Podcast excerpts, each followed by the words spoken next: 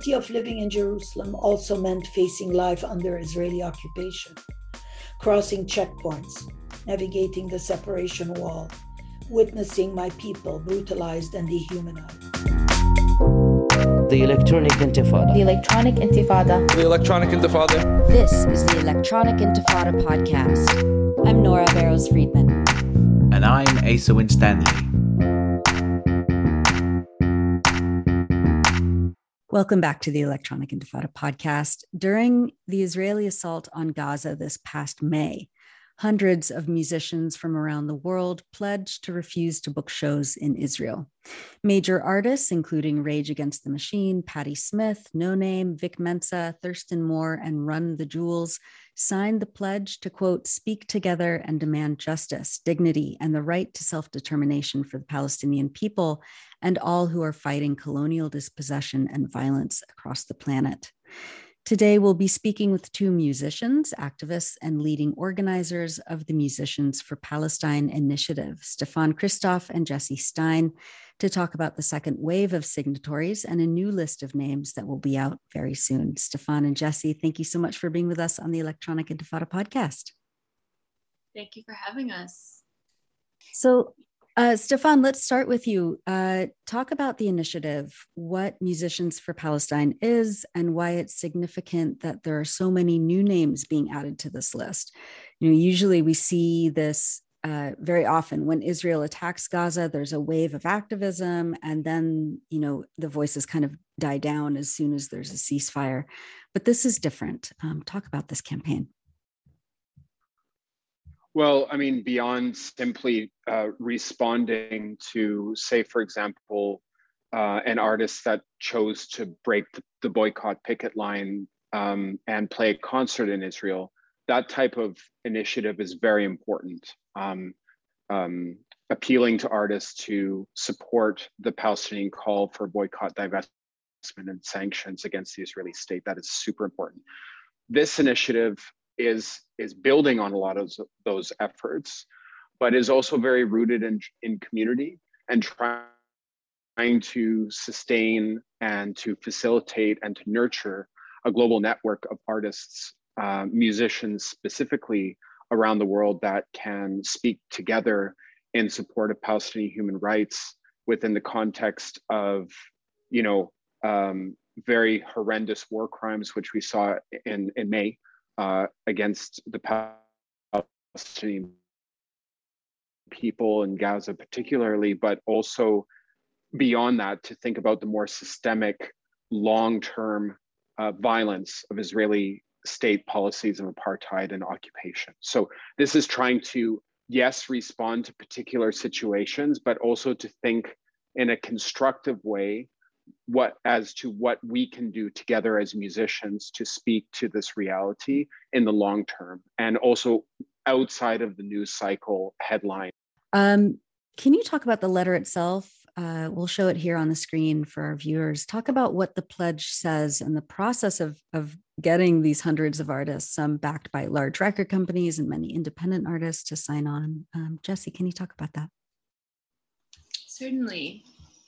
Um, so the letter uh, has this reiterated phrase uh, where we say that we commit to not being silent, which is, you know, a little play on the act of being a musician. We're noisemakers. Um, but uh, in signing the, music- the Musicians for Palestine letter, musicians have committed to speaking out about what we know to have long been the case, it, which is like the major oppression of Palestinian people, the occupation of their lands, um, and all of the nefarious forms that this takes, uh, as well as committing to the material action of not playing, as you mentioned earlier, um, in institutions that are backed by the Israeli state or that are in Israel. Um, so that commitment to, to, to speaking out is a really important part of the letter because it demands that each of us make noise in our own networks. And one of the really interesting and exciting things about this letter is that um, it attracted signatories from all over the world. We really had quite a diverse body of musicians, not only in terms of genre, but especially in terms of their geographic locale.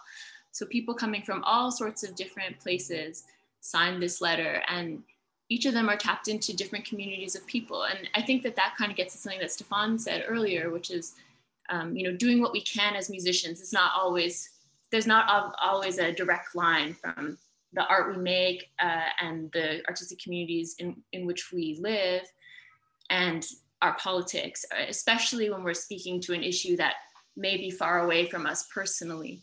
Um, so what's interesting is that as a kind of diffuse network of musicians, if we use each of our spaces, both like media spaces and our actual physical spaces in which we gather and play music, to have conversations about what's going on in Palestine and to take a stand on these issues, um, that is like one of the things that we can do. We can we can make a conversation that should long have been very much at the forefront of what people are thinking about and has been certainly for many people, but for those around the world who maybe have not been thinking about Palestine so much, this is an opportunity to, be introduced to what's going on there and to our perspective on it.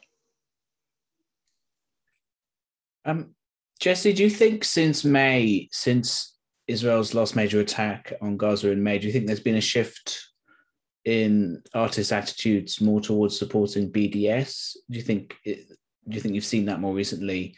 Um, and if so, what do you attribute to that? Um, yeah, certainly. I, I do think that there has been an increase in support for for BDS. Uh, just just to be very clear, like our although personally I support BDS and many of the signatories do, the letter doesn't explicitly engage with BDS as a, as a framework, although we do share many very similar values. Um, and, and like I said, I personally support BDS. I have noticed that in the communities in which I have direct access, that there is a, an increase in visibility in, in BDS and people seem more comfortable with the idea. I think that that definitely has to do with Black Lives Matter taking a stand and people um, becoming more politicized with the uprisings in the wake of the murder of George Floyd. I think that it also has to do with the obviously the very long standing work that people in BDS have done to raise awareness of what's going on and the people on the ground in Palestine who have been showing up in Jerusalem, showing up every day to these protests and becoming a little bit more um, a, a, forefront story in the international media. Um, I think also very important have, have been certain Jewish solidarity groups that have contested the notion that um, supporting Palestinian human rights is anti-Semitic, which is a very crucial, crucial work. Um, yeah, so that's how I would place it. Um, it's been nice to see people engaging with it a little bit more, um, more comfortably. I think it's very important. And Stefan, did you want to add? Uh, did you want to add to that? Well, yeah, I mean, I think it's important to always underline that whatever initiative um, takes place, uh, Musicians for Palestine in this context builds on a history of organizing. And I think locating actions that are happening now within a trajectory allows us to see that, I mean, whether we're talking about the boycott, divestment, and sanctions movement that you know only launched in 2005 with the call of Palestinian civil society. But I mean that's obviously rooted going back to the 1960s and 70s and the um, organizing of the you know the Lebanese Communist Party, for example, or like uh, left organizations within the global south who pushed for many years to try to raise awareness globally around the importance of a collective economic action against the National Congress, the ANC, uh, solidarity in the 1980s in Central America.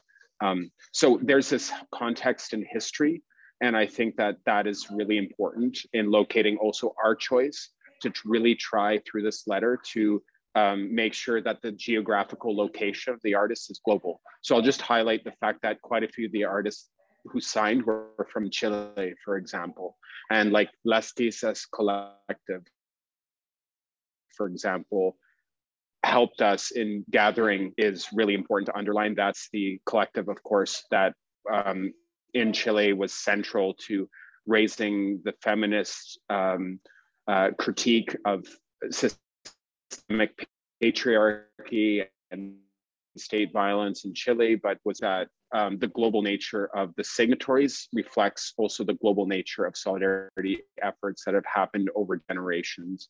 And so it's really exciting in that sense that I, I do see also our capacity to speak with artists around the world and their interest in uh, in Palestine directly. Can both of you talk a little bit about the so-called silent boycott, where artists just don't book gigs in Israel to begin with? Um, what the impact of that you think has been on Israeli cultural institutions, um, as well as the impact of the very visible boycott campaigns where artists dump their gigs in, in Tel Aviv, for example, after global pressure, or sign a pledge like, like the Musicians for Palestine letter and say, initially, we will never um, perform in, in Israel? Yeah, so I think, um, like, I just want to be really clear, like, in terms of like, also like in Montreal locally, where I'm, uh, where I live, um, I worked on this concert series called uh, Artists Against Apartheid, and we had 23 concerts over about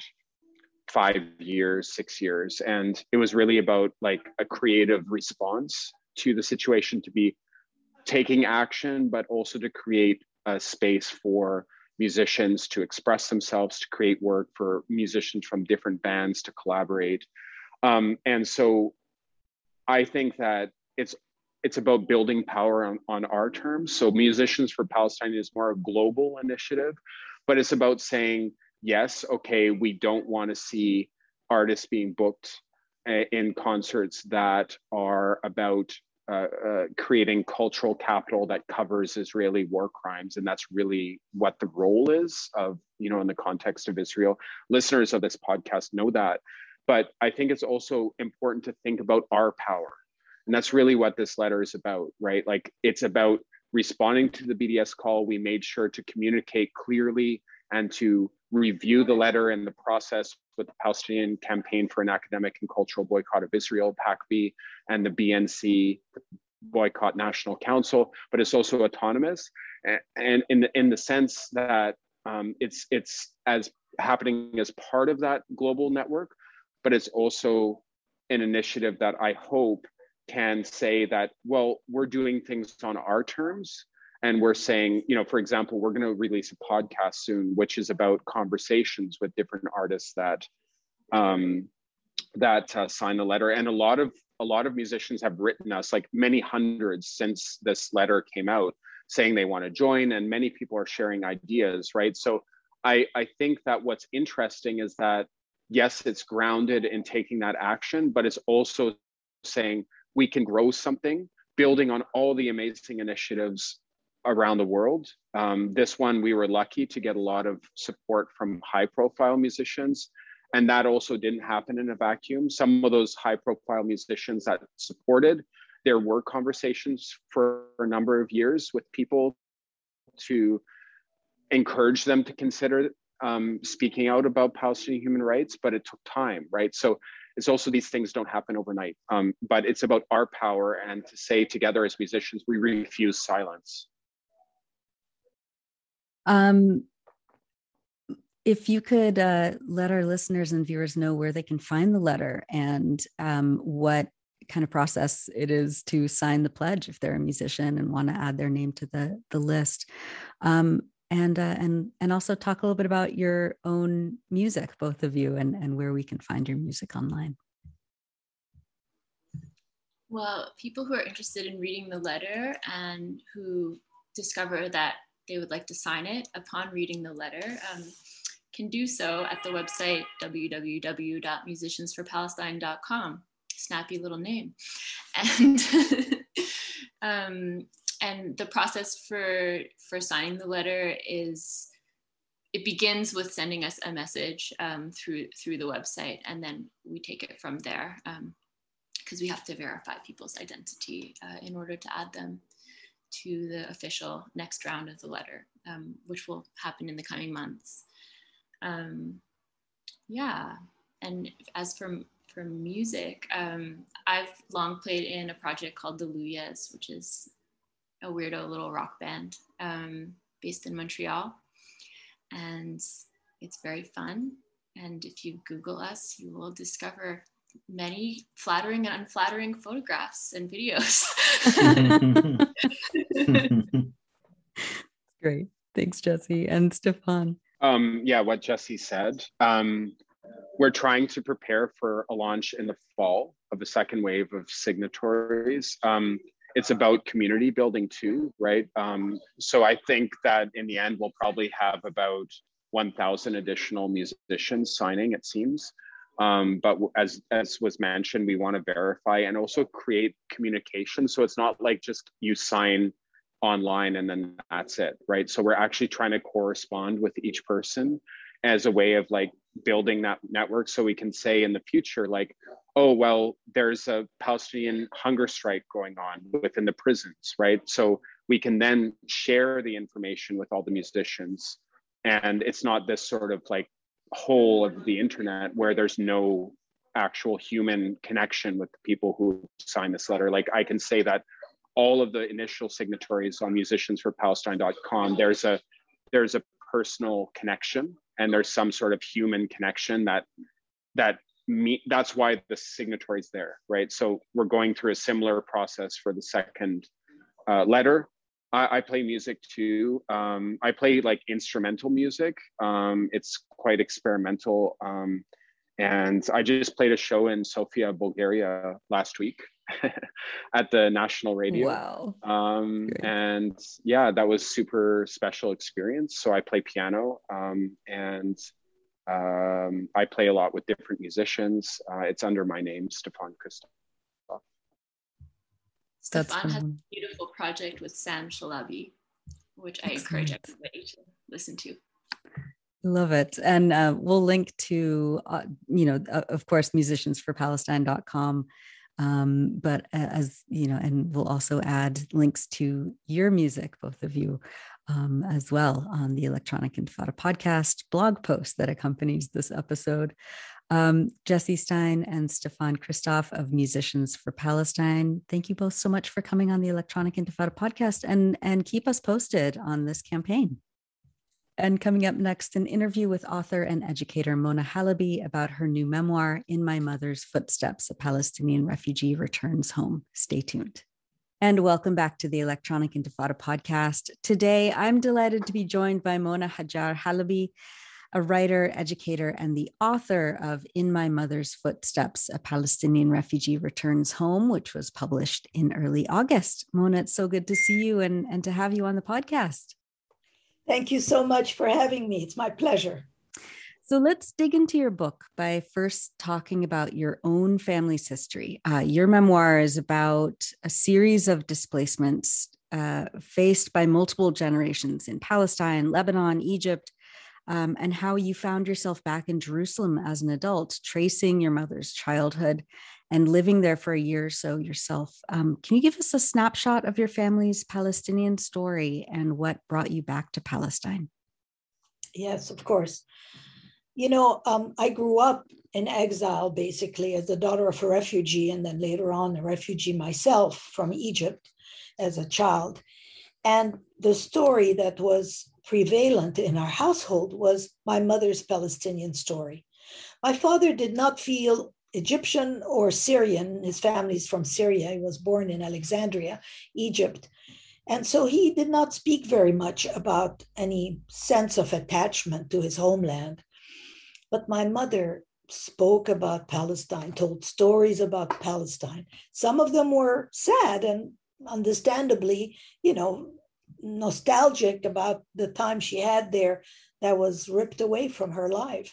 Her home was, you know, taken away and she could never return to it after she had gone for what she thought was a couple of weeks until the bombing subsided.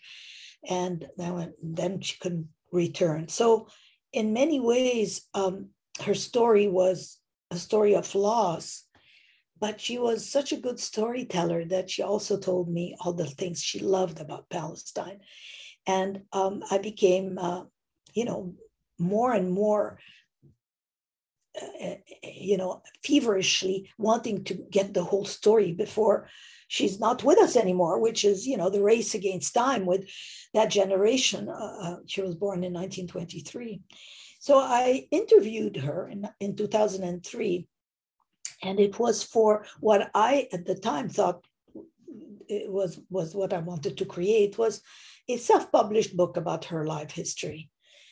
But in the meantime, as I was interviewing her and collecting all those stories from her, I have seven hours of audio tapes, which is wonderful. So I, had a lot to go by. I was invited to teach uh, conflict resolution and nonviolent communication at the Ramallah Friends School. And so I embarked on that and started to write a journal while I was there.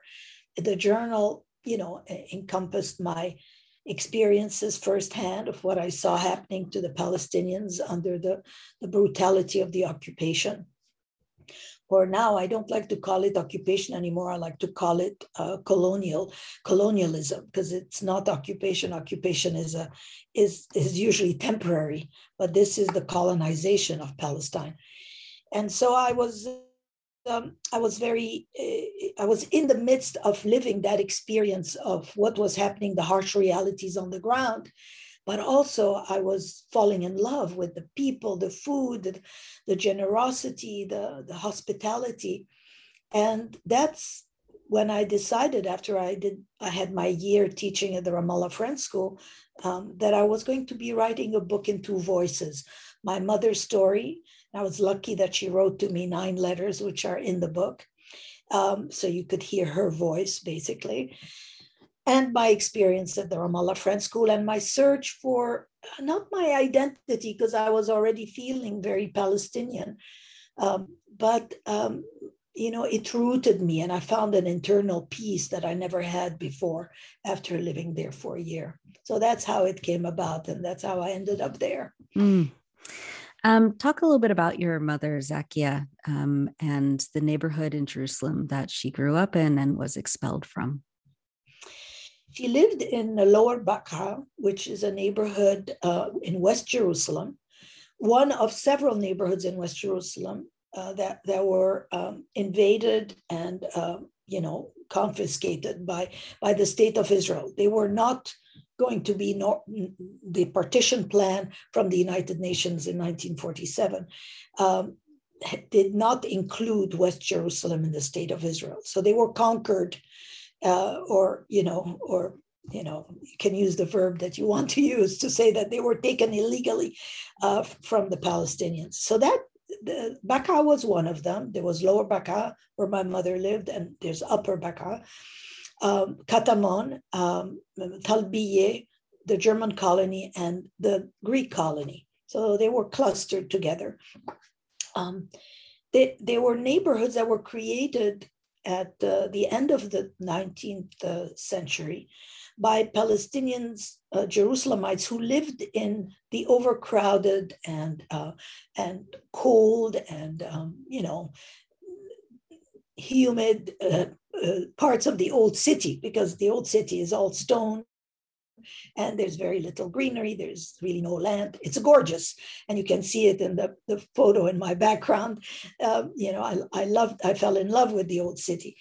Um, but for families it, it was better for them to move outside of the walls of the old city. And so those neighborhoods were created by uh, predominantly predominantly Christian Palestinians, but Muslim fa- Palestinians as well. And there were some uh, Jewish Palestinian families as well that lived in those neighborhoods. My mother had a middle class, you know, upbringing. I would say they were they were ne- they never had enough money. Was not a family that was driven by financial success, but they were driven by intellectual success and stimulation and her, she had a lovely education at the Templar uh, German colony school, uh, which was a progressive school that was beyond belief for the 1920s and 30s. Um, it reminded me, of course, of uh, Park Day School, where I taught for many years, and the Mills College Lab School, where I taught before Park Day, where children are learning from doing and from thinking critically, you know, rather than uh, being dispensed knowledge and regurgitation. So she had that kind of open education. Her father had, had studied at the University of Geneva in 1911, which is also something different. Um, he was also um, from Jaffa, and he was a Muslim, a secular Muslim who married a Catholic. Um, and both families were totally happy with it, which, you know, when I think about it, 1911, 1918, uh, they got married. My grandmother was eight years older than him, and they had this, the happiest marriage ever. Their parents got along super well, their respective parents. So they, my mother lived in an unconventional, modern, forward thinking family, very tolerant family. And uh, sometimes people think that I've I've become that way as a person because I live in Berkeley, but you know it comes from way back generations in my family. It's in my DNA. Um, and so that neighborhood uh, was lively. People went to the YMCA, which uh, had concerts and sports activities and lectures and a library. My mother had a library card. She and her brothers went there and uh, borrowed books and, and she sang in a, in a band. Her brother played in that band. So it was a very rich and, um, and modern life. This was the urban Palestinian. And, and it's a minority when you think about it, because most of Palestine, 70% of Palestine before 1948 was agrarian, you know. And uh, so my mother was in that, that group of people that had access to education and to um, extracurricular activities. And um, sadly, um, you know, bombings started to happen uh, already in 1946 with the bombing of the King David Hotel, uh, the South Wing, which housed the uh, the Secretariat's office, the British government's office, um, and um, almost 100 people perished uh, in this in this bombing. So that started to destabilize, you know, um, the life in Jerusalem. After that, um, 1947 was the partition plan announcement from the UN, and that also brought about more strife between the, the Jews and the Arabs in Jerusalem and in other parts of Palestine. Um, so they, they could see my family, my mother's family could see the writing on the wall. Things were not going well. They did not know, of course, the outcome. I had no idea that they would ever be uh, expelled or driven out forcibly from their homes and never to be to return. Um, so there were then bombings in their neighborhoods. There was the Hotel Semiramis bombing in Katamon that affected a great deal the uh, the, the loss of this neighborhood um, that people just left in droves because they they were just so so worried about the safety of their children and and this was by the Haganah militia. Yeah, um, the Haganah. Yeah. The Haganah primarily, um, mm-hmm. the Irgun also a little bit, but the Haganah, the paramilitary organization. Yeah. So it was a very, uh, a very turbulent time. Um, you know, young men like my my uh, my older uncle, Dahoud, used to with his friends, um, you know, walk around the neighborhood in shifts at night just to make sure that there were no bombs placed around their houses. It, eh, my mother wrote a letter in my book about uh, that I have in my book, and she describes how tense and hard that was my other younger, my mother's other brother, the younger one, was very stressed out. It was like PTSD. Every time he heard any noise, he thought it was an attack, and he was, uh, you know, struggling with that. That it's it's obviously a, a stressor, a uh, yeah. very big one. And so my grandfather said to my mother, "Take your brother Afif, the one who was suffering from um, PTSD, and and go to Egypt to stay with your aunt for a couple of weeks until, until things calm down. And of course, we know the story. Things did, did not calm down or did not allow um, Palestinian families, 750,000 uh, and plus Palestinian families lost home, property. Um, my mother and her family did not own their home, but they lost their home. They lost all their belongings, their beautiful books. Uh, my grandfather was a scholar and he had a lovely collection. And that collection is now at uh, the University, uh, Hebrew University in Jerusalem, labeled abandoned property. Right. Well, it wasn't abandoned, you know. In my family's case, in particular, um, the tragedy is that my uncle, who was in the house after the creation of the state of Israel, uh, he remained there, my uncle Dahoud, uh, and um, he was attacked basically by Israeli soldiers on the 22nd of uh, May, so a week after the creation of the state of Israel, handcuffed, blindfolded, and thrown into the back of a truck. Um, his dog was killed in front of him, um, and he was taken to a labor camp in Atlit, which is south of Haifa, for about a year. So he was missing for a year, mm. which was very hard on my mother and um, on my uncle, the other uncle, and, and my grandfather.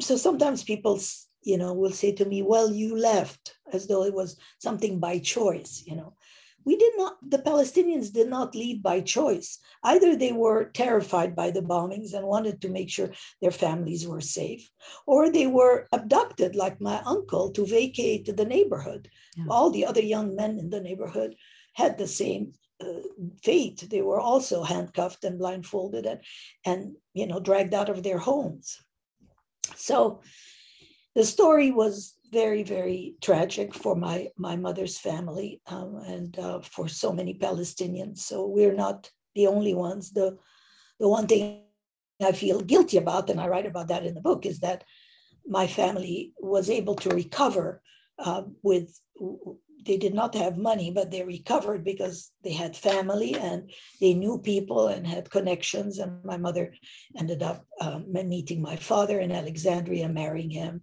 That's that's why I was born there.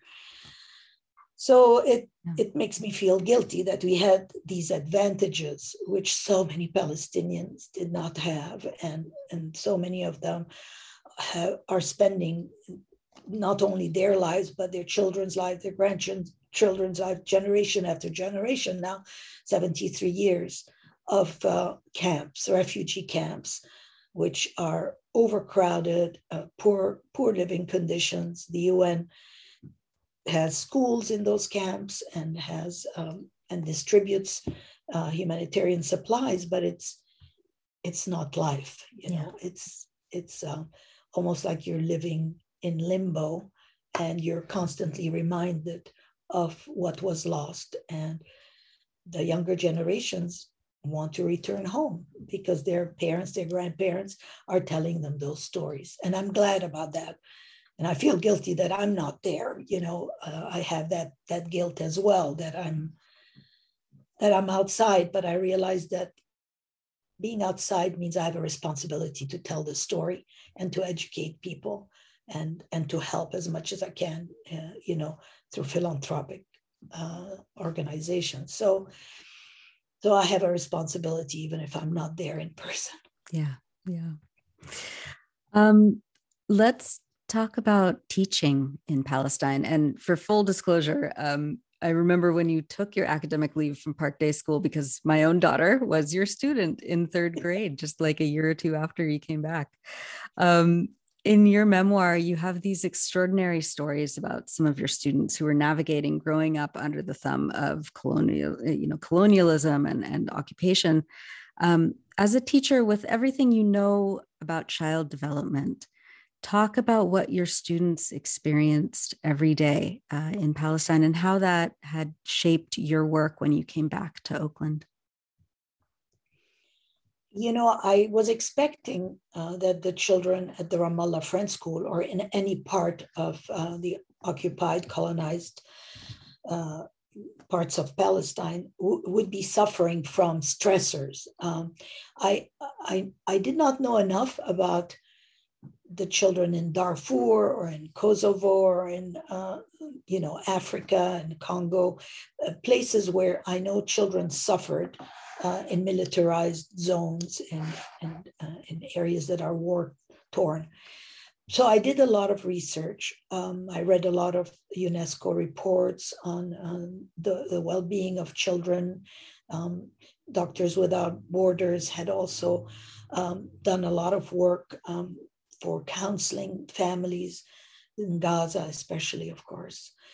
And so I was preparing myself a little bit on how to handle that. I knew from the director that she was concerned um, because her students were so impulsive. Um, they were hyperactive, impulsive. They they talked incessantly. They had a lot of fears. Um, they were unable to focus um, in class. And so uh, I saw all those symptoms. They, they were very, very, you know, flagrant to me as a teacher who had been used to teaching in a more privileged part of the world in a relatively safe part of the world in comparison, where children could go out the door and go to school not fearing a bullet whizzing by them or or an Israeli tank passing by. Um, so so when I went there, I saw that the children were suffering, and I saw how you know the city is is under this false sense of safety. You know, you walk in Ramallah, you go to a cafe, you feel you have a chat with a friend, uh, you, you you have that, but then you have you know the the jeeps the with the soldiers passing by sometimes they shoot at people and while i was there a 16 year old was shot in the street and killed um, and there was a memorial on the sidewalk there which reminded me every day of this innocent life that was taken just because he was standing uh, on the sidewalk. So that must bring about for all children when this boy died. We we talked a lot about that in the class meetings that i was having with the children. This sense of you know i can't be safe if i'm outside can't be safe anywhere you know the, the parents also are um, very very uh, attached to their children in a in a healthy way but also sometimes in an unhealthy way but because they're they're not permitting their children to move on to the next stage of development to become more autonomous because there is no way of controlling the environment and making sure that they're safe so it was it was clear to me that um, there was work to be done and my work was limited because i'm not a qualified psychotherapist i i know a lot about child development and i understood understand young children, but I I knew that sometimes the issues were larger than what I could offer. That children and their families need, you know, some counseling and some support in ways that I could not provide. But we had a counselor at the Ramallah Friends School, uh, which is a wonderful thing that the school has a full-time counselor, Adele, and she worked a great deal with me we, we conducted class meetings together, and she also provided children with what they call life skills, which are very good uh, skills for critical thinking, making good choices, so on and so forth, which added to the the conflict resolution because the children would would resort to fist fighting and shoving and pushing when they could not communicate to the other um, you know their their grievance. And i feel that a lot of it of course comes from frustration. Um, they're very frustrated but also from what they see on the news what they see in the streets. So it um, it was a challenging job and i did the best i could and i they continue doing class meetings so that makes me very happy that the seeds i planted are continuing to grow there. But there's a limit to what we can do you know which which was a hard lesson you know. I i also want to say that i i was um, worried going there uh, with my theories and my ideas because i i wanted to be respectful of what was there i did not want to come you know like a colonial power you know trying to to bring about change and meddling so it's a very it's a very um, risky thing when you go to help people in uh, in troubled areas, economically or or politically. I I went with the sense that I'm going to learn and grow a great deal from that experience, uh, but that I was also going to be respectful and um, and not meddle in in their ways, but offer possibilities and options and solutions that could help. Um, that's beautiful. I I, I want to talk a little bit about your mother and um, uh, and have you read a little bit from from the book as well. But first, uh, you you took your mother back to Palestine um, at the very end of her life, along with your husband David, your father, and and other family members. It's such a moving part of your book. So much had changed since she was a child in Jerusalem, and and now you were able to to be her guide. Um, you, you talk about that and and bring her back to some of her roots there. Can you talk about that experience a little bit? Yes, it was a very, um, a very moving experience for me, um, and poignant too, because I, I had so much wanted her to, to show me Jerusalem with her own eyes, you know, uh, take me to her home. And of course, the old city had remained the same, so she could take me to her grandmother's house, my great grandmother, and uh, that was lovely. But, but West Jerusalem uh, has changed a great deal now, and I was the one then who was able to guide her. But she had given me very good instructions a few years prior uh, on how to find her mother's house, which had helped me, and I write about that in the book. So I I um, I took her to her house, and um, she, you know, she amazed me, Nora. She was. Um, I, I thought she might become angry because you think about someone who returns to some place that was taken away from her. But instead, she came with such an open heart. Uh, for her, it was it was like um, meeting again an old friend she hadn't seen for years. Uh, she was touching the the stones, rubbing her hands on the stones on the outside of the house. Um, you know, sliding her fingers down the wrought iron uh, iron work in front of the windows. She she stood there in front of the, the house and I asked to take her photograph. And to me, that photograph, which is in the book and on my mantelpiece, she looks, you know, so much younger, you know, than her age. She was 84, but to me, she looks 20 years, 30 years younger because she has this broad smile on her face and her eyes are, you know, glittering. Um, so that was very, very moving. So she she was an amazing woman, and I I hope I'm half as uh, half my mother's. Uh, you know, I have half of her humanity. I would be happy if I have half of that. and I would be happy if you had that house back. yes, of course. yes. I I would love uh, for you to read some of your book. Um, you know just like the, the, and and and once again just you know the, the importance of oral and written history at, at the time of the deliberate destruction of palestinian life um, you know around historic palestine at that time and and um, and you know how how you were able to to weave your mother's intricate detailed stories of her childhood into what you were um, experiencing you know just uh, what three five six decades later yes yeah. I, I i chose i thought a lot about what i wanted to read and i think um, i wanted i wanted to read a piece that had to do with my arriving there and um, some of some of the shocks and the pleasures i had in being an ordinary palestinian. It's in the section called an ordinary palestinian. I quickly learned how to live the life of an ordinary Palestinian, buying my hot loaves of pita bread at the bakery down the street, a bar of olive oil soap at the corner market, or half a kilo of cucumbers from farmers in their traditional embroidered dresses, sitting with their woven baskets on the steps inside Damascus Gate. Living in Jerusalem meant being awakened at five in the morning by the loudspeakers atop the mosques that emitted a languid, melodious call to prayers. And on Sunday mornings, like the joyful laughter of children, the medley of church bells.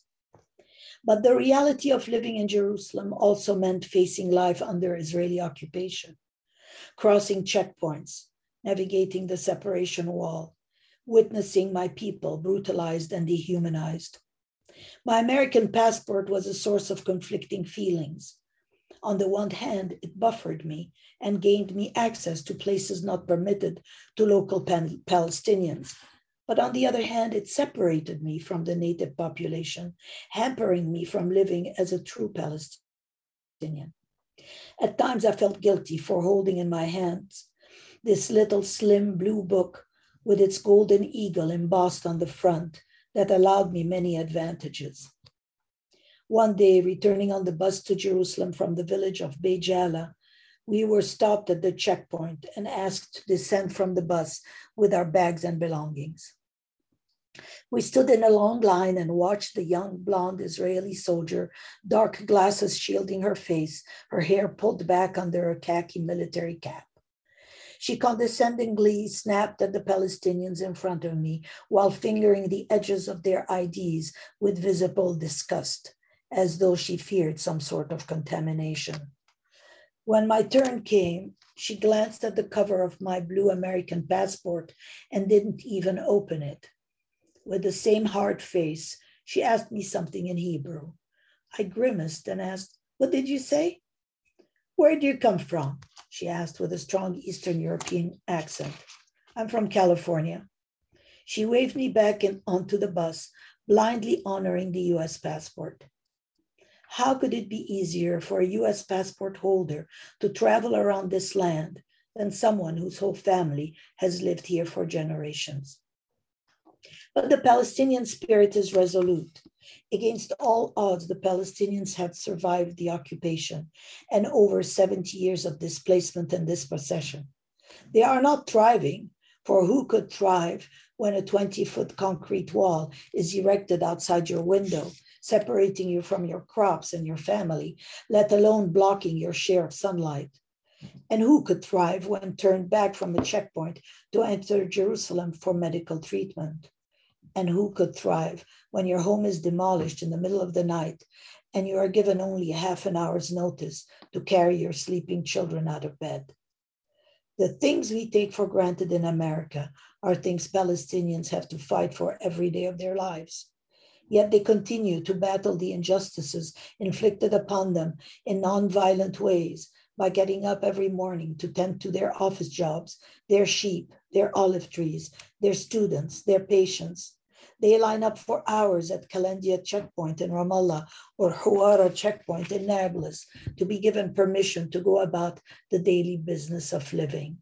They stand quietly and obediently at checkpoints that divide up their country into parcels while humiliated by young Israeli soldiers half their age. But Palestinians are strong and tough, like Saber, the cactus plant growing in their indigenous land and which mean, also means in Arabic patience and endurance. Not only have they survived the ferocity of the occupation, but they have also done it with dignity and pride. They will not surrender their struggle for liberation. Mona Hajjar Halaby is the author of In My Mother's Footsteps A Palestinian Refugee Returns Home, We'll have the links to the book on the podcast page that accompanies this episode on the Electronic Intifada. Mona, thank you so much for being with us today. Thank you so much for having me. It was a pleasure. Thanks for watching this video. Please subscribe to our YouTube channel, hit like, leave a comment.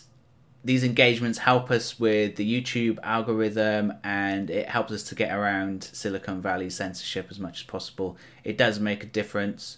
You can also support our journalism by going to electronicintifada.net and clicking on donate now. Thank you.